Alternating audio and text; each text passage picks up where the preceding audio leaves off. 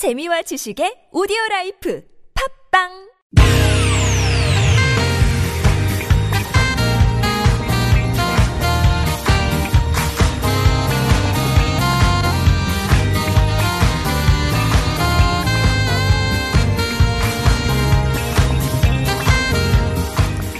이유가 뭐지? 도대체 뭐 때문에 세상 만사 궁금한 이야기들을 꼼꼼하게 살펴봅니다. 최진봉의 왜?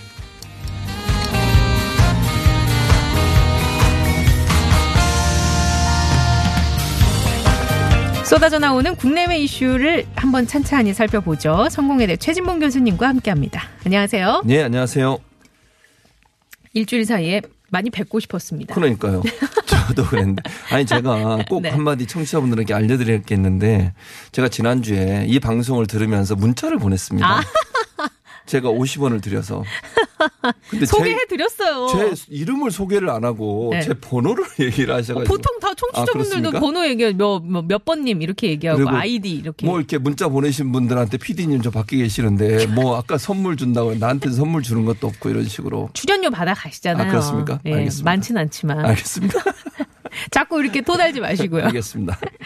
자, 오늘 예. 판문점 북측 통일강에서 남북 고위급 만남이 있었어요. 그렇습니다. 그래서 3차 남북 정상회담에 대한 얘기가 있을 거다라는 예측이 나왔는데 실제로 어떤 논의들이 있었습니까? 어, 정상회담에 대한 얘기는 있었어요. 지금 말씀하신 것은 있었는데 이제 사실 그 회담이 시작하기 전까지만 해도 구체적인 날짜 이게 정해질 걸로 알았어요. 예. 그런데 오늘 회담에서는 9월 안에 남북 정상회담을 평양에서 연다. 여기까지만 합의가 됐어요. 그러니까 네.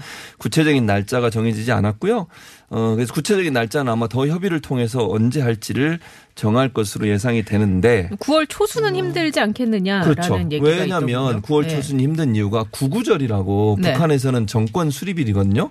정권 수립일에 대대적으로 열병식도 하고 이럽니다. 그런데 이제 9월 초라고 하면 사실 1일부터 9일 사이인데 그 네. 사이에 만약 우리 대통령이 방문하신다고 하면 음. 국내에서 여론이나 뭐. 이 보수적 진영에서는 예. 엄청나게 또 문제를 제기할 가능성이 있습니다. 마치 정치적으로 이용당할 수도 있는 상황이 되잖아요. 음. 그렇죠. 뭐 정권 수립일에 우리가 가서 만약에 대통령께서 방문을 하신다고 하면 그래서 이거는 우리 쪽에서도 별로 그렇게 어 좋은 일정이 아니에요. 음. 그래서 부담스러워서 거부한 것 같고 어, 북한은 뭐 초에 오는 것도 자기들한테 좋을 수 있겠죠. 정치적으로 네, 이용할 네. 수 있으니까 뭐 행사에 참여시킨다거나. 근데 예. 우리 정부 입장에서는 부담스럽죠. 어, 그렇죠. 그렇게 할수 예. 없고 그래서 9월 초가 될 가능성은 낮고 또 하나는 여러 가지 지금 그 왜 날짜를 지- 정하지 못했느냐에 대해서 논란이 많이 있는데 몇 가지 한 가지 제가 말씀을 드리면 일정 조율 과정에 있어서 지금 현재 시진핑 어, 중국 국가주석이 북한을 방문할 수 있다라고 하는 얘기가 솔솔 나오고 있어요. 네. 왜냐하면 중국 단체 관광객들의 관광을 전면 중단했거든요. 음. 그래서 시진핑 국가주석이 방문할 가능성 그리고 네. 이제 폼페이오 국무장관은 어, 트럼프 대통령이 방문하겠다고 얘기를 해서 폼페이오 국무장관이 또 방문할 가능성이 있습니다. 그러니까 그 일 정을 또 조절하는 그런 음, 번거로움이. 예, 또 그러니까 시진핑 주석이 정확히 언제 오는지가 아직 결정이 안 됐기 때문에 그 네. 일정하고 우리 대통령이 만약 9월에 방문한다고 하면 그 일정도 조절을 해야 되고요. 폼페이오 국무장관이 만약 방북하게 되면 그 일정하고도 맞춰야 되잖아요. 그러니까 세 나라의 지금 주요 인사들을 북한으로 초청을 하는데 그 일정을 맞추는 데도 일정 부분 의미가 있고 또 하나는 구구절 행사 때문에 네. 9월 초는 어차피 안 돼요. 예. 그럼 20일 안에 이 세 나라의 주요 인사들이 방문하게 되는데 그 일정을 조율하는 과정에 음. 있어서 아직 확정되지 못했을 가능성이 있다. 이렇게 지금 조심- 조심 스러운 전망이 나오고 있습니다. 그래요. 알겠습니다. 일단은 네. 그 뭔가 개최가 될 여지가 충분하다라는 거에 있어서는 그거는 뭐 뭐 의심의 여지가 때 변동이 없고. 없는 것 네. 같아요. 근데 예. 이제 일정 조율을 해야 할 필요성이 있고 예. 고위급 회담의 분위기 자체는 꽤 화기애애했던 것 같던데요. 그렇습니다. 이제 시작은 화기애애했어요. 음, 약간 시작은 시작은 그래서 시작은 서로가 덕담을 네. 주고받고 좋은 성과를 내자. 그리고 뭐 우리 이제 그 어, 통일부 장관 같은 조명근 통일부 음. 장관 한 배에 탔, 탄 사람은 한 편이다 뭐 이런 얘기까지 했는데 그렇게 시작은 좋았는데 뭐 결론도 나쁘진 않았는데 이제 이성권 그 어, 조평통 위원장이 마지막에 인터뷰하는 과정에서 이제 그런 말을 했어요. 약간 뭐랄까 듣기에 따라서는 조금 음, 그, 어, 어, 뭐 그러니까? 불, 불신 불신이라기보다 그러니까 회담이 잘 이루어지기 위해서 서로가 요구한 사항, 약속한 사항을 잘 지킵시다. 만약 그게 제대로 안 지켜지면 진행 사항에 차질이 생길 수도 있습니다. 이런 뉘앙스의 발언을 한 거예요. 예. 이성권 조평통 위원장이. 네. 그래서 이제 그 말이 이제 언론에 회자가 되면서 이게 또 여러 가지 예를 들면 북한이 요구하고 있는 요구 사항이 많고 그게 제대로 안 들어지면 또 남북 정상회담이 틀어지는 게 아닌가 하는 우려가 있습니다. 예를 들면 뭐 일각에서는 이런 우려를 하는 거죠. 북한이 요구하는 것이 결국은 이제 제재를 좀 풀어달라. 그렇죠. 그 남북 경협을 좀 활성화시켜 달라. 또는 지금 뭐 개성에 사실 남북 연락사무소 만들기로 합의를 했었잖아요. 근데 네. 아직 설치가 안 돼 있어요. 그 문제. 철도나 도로 개설하자고 그랬거든요. 예. 그게 지금 진척이 없는 상황이에요. 그러다 보니까 이런 판문점 선언에서 약속했던 것들이 왜 진척이 없냐라고 계속 북한이 지금 문제를 제기하고 있거든요. 음. 네네. 그런 차원에서 본다고 하면 북한이 그런 문제를 어, 회담에서 얘기했을 가능성은 있어요. 그래서 그걸 아마 압박하기 위한 수단으로 이성권 위원장 입장에서는 그런 부분이 제대로 안 되면 회담도 영향을 받을 수 있다. 뭐 이런 식의 말을 했기 때문에 이제 일부에서는 이제 그런 음, 뭐 논란이 있는 거죠. 혹시 우리한테 너무 많은 걸 요구한 게 아닌가. 네. 근데 우리 정부나 조명군 조명균 통일부, 장, 통일부 장관은 아까 제가 말씀드렸던 그 입장이에요. 그러니까 북한의 여러 상황 또 일정 이런 부분들이 겹쳐 있어서 그 문제가 아직 조율이 안 끝나서 날짜를 정하기가 좀 어려운 상황이 돼서 북한의 상황과 일정 때문에 일정을 못 정했다. 그렇게 공식 발표를 했어요. 예. 그래서 두 가지 의견이 좀 다르긴 한데 제가 볼 때는 그 일정 문제는 북한이 남북 정상회담을 와해 뭐안 하려고 하는 건 아니에요. 왜냐하면 이 고위급 회담도 북한이 먼저 하자고 그랬어요. 네네. 그래서 성사된 거 아니에요?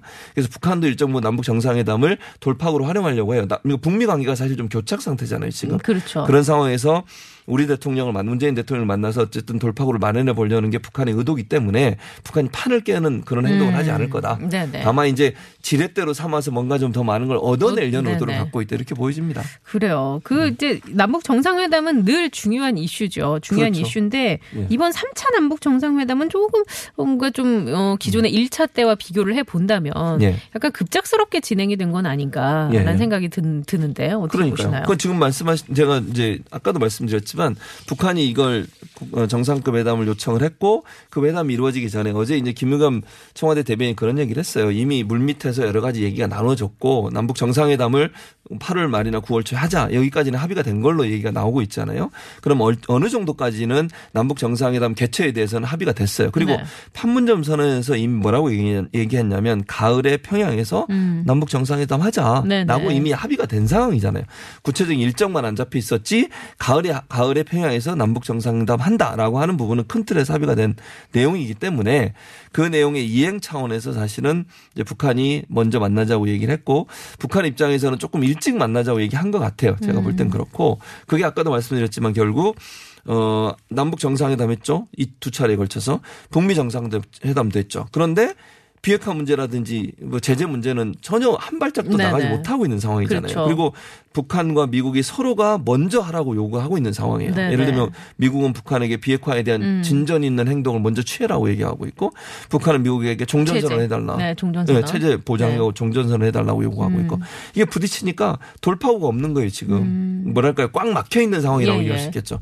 그걸 풀어보기 위해서 우리 대통령을 만나려고 한다고 저는 보거든요. 그러니까 음. 결국은 이제 우리 정부가 둘 사이에서 어떤 뭐랄까 중개자 역할을 할 수밖에 없는 구조고 북한과 어, 만남을 통해서 문재인 대통령이 뭔가 제안도 하고 네. 또 우리가 중간자적 입장에서 미국과도 협상도 하고 이러면서 이 그 교착 상태에 빠져 있는 북미 관계 또 비핵화 문제를 어느 정도 풀 수 있는 모멘텀을 만들어 보자 하는 차원에서 북한도 요 북한이 강력하게 요구했던 것 같고 우리 정부도 그걸 네. 긍정적으로 받아들여서 회담이 성사될 찰나에 놓여 있다 이렇게 볼 수 있을 것 같습니다. 음, 알겠습니다. 네. 자, 3차 남북 정상회담과 관련한 이야기 나눠보고 있는데요. 노래를 한 곡 듣고 와서 얘기 네. 계속 나눠볼게요. 등빨간 고등어님께서 북한에서도 이 노래가 인기 있다고 하네요. 라면서 윤도현 씨의 사랑했나봐 신청해 주셨는데 이 노래 아세요? 예. 윤도현 씨? 이거 원래 윤도현 씨가 아니라 딴 분이 불렀던 거 아닌가요? YB. 밴드, 이제 윤도현 아, 올- 밴드. 아 그런가요? 네. 오리지널? 죄송합니다. 노래는- 했습니다. 노래는 윤도현 씨가 불렀어요. 아 그렇습니까? 예, 함께 음. 들어보시죠. 예.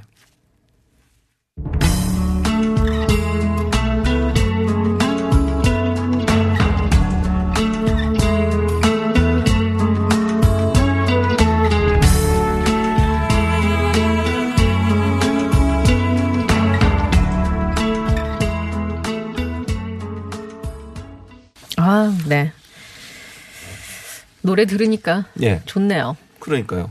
저는 이게 윤도현 씨가 죄송합니다, 윤대현 씨한테. 이제부터 잘 기억하고 아니 있겠습니다. 그러실 수 있죠. 뭐 예. 중요한 거는 뭐 우리가 남북 정상회담 얘기를 하는 거니까. 그렇죠. 맞습니다. 예. 자, 3차 남북 정상회담 결과가 예. 이제 국내 정치권에도 분명히 영향을 미칠 거란 말이죠. 그렇죠. 런 얘기들을 좀 이제 나눠 볼까요? 어떻게 예. 전망하십니까? 아, 일단 지금 남북 정상회담을 이제 하게 되면 물론 이제 성과가 중요하죠. 어떤 성과를 이뤄내느냐가 결국 국내 정치 영향을 많이 미치는데 아, 어떤 내용이 일단 좀 논의가 될지 굵직하게 몇 가지 짚어 주실 수 있나요? 저는 그렇게 생각해요. 일단은 비핵화에 대해서 북한이 진전 있는 어떤 태도의 변화든지 발표를 하는 경우 음. 그건 중요하다고 생각이 들거든요. 그러니까 예. 미국도 사실은 북한이 선제적으로 그런 걸 해주길 바라고 있고, 음. 근데 어, 눈에 보일 만한 어떤 그런 행동의 변화가 없다고 아직은 그렇게 불신하고 있기 때문에 결국 이제 문제가 되는 거니까 문- 문재인 대통령이 만나서 만약 그런 어떤 정말 누가 봐도 이거는 북한이 변하고 있다, 비핵화에 대한 진전된 행동이다라는 걸 보여줄 수 있는 어떤 해- 뭐 조치를 취하거나 발표를 하면 그거는 엄청난 파급력을 갖고 가- 가지게 되겠죠. 네. 그 다음에 이제 우리 이게 남북 간의 관계에 있어서는 이런 게 중요할 것 같아요. 제가 볼 때는 지금 뭐 남북 연락사무소를 음, 만들기로 네. 했고요. 그 다음에 철도. 네, 철도 만들기. 그 다음에 이제 그거 어, 이산가족 상봉을 아, 하잖아요. 그렇죠. 근데 이게 일회성이 아니라 음, 상시로. 그렇죠. 상시로 또는 그 어느 장소에다가 뭘 지어놓고 언제든지 필요하면 음. 서신 교환도 할 수 있게 하고 이런 정도의 어떤 진전을 이루면 어 우리 국민들 또한 상당히 진전된 태도라고 볼 수 있죠. 그리고 지금 현재 추진하고 있는 그 비무장지대 실제적인 비무장화 예를 들면 화기들을 다 빼는 거죠. 그래서 어떤 충돌을 예방하고 방지할 수 있는 어떤 시스템을 만들거나 네. 평화체제 구축을 위해서 뭔가 진전된 어떤 협상을 해- 하게 되면 어 상당히 문재인 대통령이나 아니면 우리 정부에 대해서 긍정적인 어떤 뭐랄까요 지지도가 높아질 가능성이 있죠. 그리고 남북 정상회담은 뭐 어떤 형태로도 만남 그 자체가 이벤트가 되기 때문에 네. 그게 긍정적 영향을 미칠 수밖에 없어요. 현 정부에 음. 대해서. 사실 자유한국당이나 이제 야당에서는 그런 부분을 경계하는 거거든요. 그러니까 남북 정상회담이 만- 정상들이 만나서 비핵화 문제나 아니면 남북 정상 간의 어떤 충돌을 완화시킬 수 있는 어떤 협의를 합의를 하게 되면 그 자체가 다른 정치적 이슈를 다 빨아들이는 블랙홀의 영향력을 행사할 수가 있거든요. 네. 예. 그러니까 야- 여당이나 정부 입장에서는 긍정적인 효과가 있지만 야당 입장에서 그걸 경계하는 거죠. 그러니까 음. 다른 국내 여러 가지 뭐 경제 문제 또는 뭐 그렇죠. 정치적인 사안들 네. 이런 부분들보다 남북 정상회담이 엄청난 파괴력을 가지고 모든 이슈들을 다 빨아들이는 음. 네. 역할을 할 수 있거든요. 그래 그런 차원에서 본다면 정부 여당에는 긍정적 효과가 있을 것이고 예. 야당에는 이제 거기에 대한 경계를 하게 되는 거죠. 그러니까 본인들이 지금까지 정부의 어떤 실정이라고 얘기하고 각을 세우고 나를 세우는 부분이 있었는데 그게 다 이슈에서 사라지게 음, 되는 그렇죠. 거죠. 그걸 경계하고 있는 거예요. 일단 뭐 문재인 대통령의 지지율이 계속해서 하락을 하고 있고 예, 민주당의 그렇죠. 지지율도 하락하고 있는 상황에서 네. 이런 것들이 이제 또 상승의 모멘텀으로 작용을 하게 그렇죠. 되면 그럴 가능성이 있죠. 야당으로서는 부담스러운 부분이 분명히 있을 텐데. 예. 아마 또 이제 그들만의 프레임을 또 잡으려고 하지 않을까. 그렇죠. 예, 뭔가. 예를 들면 이런 거예요. 야당 입장에서는 이렇게 얘기할 가능성이 있죠. 성과 없는 그렇죠. 껍데기 뭐 이렇게 얘기할 가능성이 네. 있죠. 그러니까 만남 자체만 만남 자체만 있었지 실제 아무런 성과가 없었다. 음. 그러니까 이번에도 지금 회담하기 전부터 벌써 그렇게 공격을 하잖아요. 예를 예. 들면 만나는 게 중요한 게 아니라 실질적인 비핵화의 성과를 내야 된다. 음. 이렇게 지금 계속 얘기를 하고 있어요. 이게 언론의 태도랑도 연관이 된다고 보시나요? 조중동이나 뭐뭐 당연하죠. 그러니까 음. 보수 진영의 언론들은 사실 그런 부분들을 강조해서 얘기해요. 뭐 이건 제가 그냥 얘기하는 게 아니라 독자 여러분들이 시청자 청취자 여러분들이 정말 비교해서 보세요. 똑같은 사안을 그렇죠. 놓고 이 남북 정상회담 합의 내용 내일 만약에 조간에 나오는 제목만 봐도 명확하게 갈려요. 예. 그러니까 보수 언론들은 대체적으로 뭐 만남 자체의 음. 의미보다는 비핵화의 실질적인 협상이 돼야 된다. 또는 이성건 아까 제가 앞부분에 말씀드렸던 네네. 이성건 조평동 위원장의 말을 그대로 그냥 앞뒤 다 자르고 그 그렇죠. 부분만 인용하면서 인용해서? 음. 그걸 공격하는 거죠. 실- 예. 예를 들면 북한이 이런 협박을 했다. 음. 실제적으로 정상회담이 안 이루어질 수도 있다. 이런 식으로 보도를 할 거예요. 그러니까 결국은 이 언론이 갖고 있는 진보냐 보수냐의 성향에 따라서 각각 다르게 보는 거죠. 그것이 그 신문이나 그 매체를 주로 어, 읽는 독자들한테는 영향을 미치게 되는 것이고요. 그래서 보수적 진영에 있는 분들 입장에서는 남북 정상에 대한 회담에 대한 부정적인 전망 그다음에 별 성과가 없을 거라고 하는 그런 음. 얘기들을 계속 할 거고 진보 진영에 있는 언론사들 같은 경우에는 어, 성과가 있을 거라고 보는 거죠. 사실 왜냐하면 만남 자체도 의미가 있을 뿐만 아니라 네. 지금처럼 이렇게 북미 간의 어떤 비핵화 문제가 교착 상태에 빠져 있는 상황에서 우리 정부가 나서서 뭔가 돌파구를 뚫어준다고 하면 음. 북미 정상회담의 어떤 성과를 낼 수 있는 하나의 모멘텀이 될 수 있다는 점. 네. 또 북한이나 미국이나 이판 자체를 깰 의- 생각은 없어요. 그렇죠. 그러니까 중요한 건 서로가 더 많은 걸 얻어내려는 거거든요. 네. 거기서 우리가 양쪽 다에게 도움이 될 수 있는 어떤 제안을 하게 되면 조금씩 양보하면서 한 발짝 나아갈 수 있잖아요. 그럼 결국은 어 북한의 비핵화의 진전이 될 수 있는 어떤 기회를 제공할 수 있다는 점에서 문재인 대통령의 협상력 또는 지도력이 좀- 운전자론. 예, 운전자론이 어떤 성과를 낼지가 네. 기대되는 그런 회담이라고 볼 수 있겠죠. 일단 뭐 국민들도 지난 두 음. 번의 북한과 이루어진 그 예. 정상회담을 지켜봤고 그랬죠. 또 이런 보도들을 볼 수 있는 그런 식견이 국민들도 분명히 있을 거라고 저는 믿습니다. 그렇죠. 그래서. 이제 음. 어, 문재인 대통령을 비롯해서 관계자들이 음. 합의된 내용을 정말 어떻게 구체적으로 성실하게 이행해 나가는지에 대한 거를 제시를 해 준다면 예. 국민 한 사람으로서는 너무 좋을 것 같다. 그렇죠. 예. 저는 그래서 국민의 한 사람이라면 남북이 만나서 어쨌든 대화하고 협상하고 문제를 풀려고 머리를 맞대는 것 자체로도 박수를 쳐줘야 한다고 저는 생각해요. 음. 물론 야당이 얘기하는 것처럼 이런 부분은 꼭 하세요라고 그것도 필요하다고 저는 봐요. 네네. 그러니까 예를 들면 협상이 임하는 음, 음, 대통령 입장에서는 아니면 우리 정부 입장에서는 야당의 목소리도 좀 듣고 이런 부분을 더 적극적으로 얘기하고 그런 협상 당사자가 만나서 협상을 하겠다고 하는 것은 지금 당장 성과가 없더라도 남북이 머리를 맞대고 만나는 것 자체가 중요하지 않겠어요? 지금까지 왜냐하면 안 만나면 긴장 관계가 그렇죠. 생기고 예. 음. 그것이 충돌로 야기될 수 있는 요소가 있기 때문에 일단 만나서 대화하는 것 자체에도 의미를 둘 필요는 있다 음. 그런 생각이 듭니다. 알겠습니다.